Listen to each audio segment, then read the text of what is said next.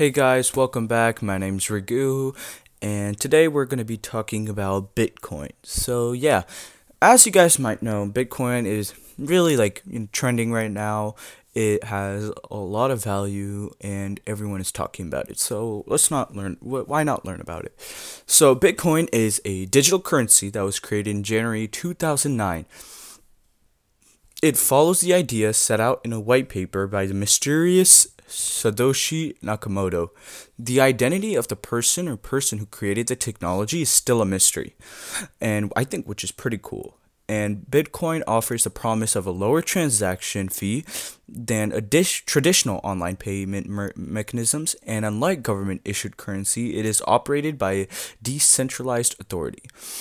Bitcoin is a type of cryptocurrency which has no it's no physical or and only kept on balance it's only balances kept on public ledgers that everyone has transparent access to. All Bitcoin transactions are verified by a massive amount of computing power. Bitcoins are not issued or backed by any bank or governments, nor any individual Bitcoin's value as a commodity. Despite it not being legal tender, Bitcoin is very popular and has triggered the launch of a hundred of cryptocurrencies, collectively referred to as altcoins. The Bitcoin system is a collection of computers that all run the Bitcoin code and stores its blockchain. Metamorph- metaphorically, a blockchain can be thought as a collection of books, and in each block is a collection of transactions because all the computers running in the blockchain has the same list of blocks and transactions and can transparently see these new blocks being filled with new bitcoin transaction one cannot cheat the system. Anyone whether they run a bitcoin node or not can see these transactions occurring live. In order to achieve a nefarious act a bad actor would need to operate 51% of computing computing power that will make up the Bitcoin. Bitcoin has around 12,000 nodes as of January 2021, and this number is growing, making such an attack qu- uh, quite unlikely.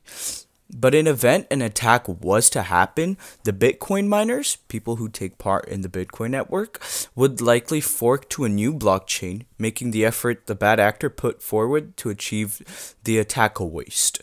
So it's basically has a fail switch. And balance of Bitcoin tokens are usually kept uh, using public and private keys, which are long strings of numbers and letters linked through the mathematical encryption algorithm that was used to create them. The public key serves as the address which is published to the world and which others may send bitcoins.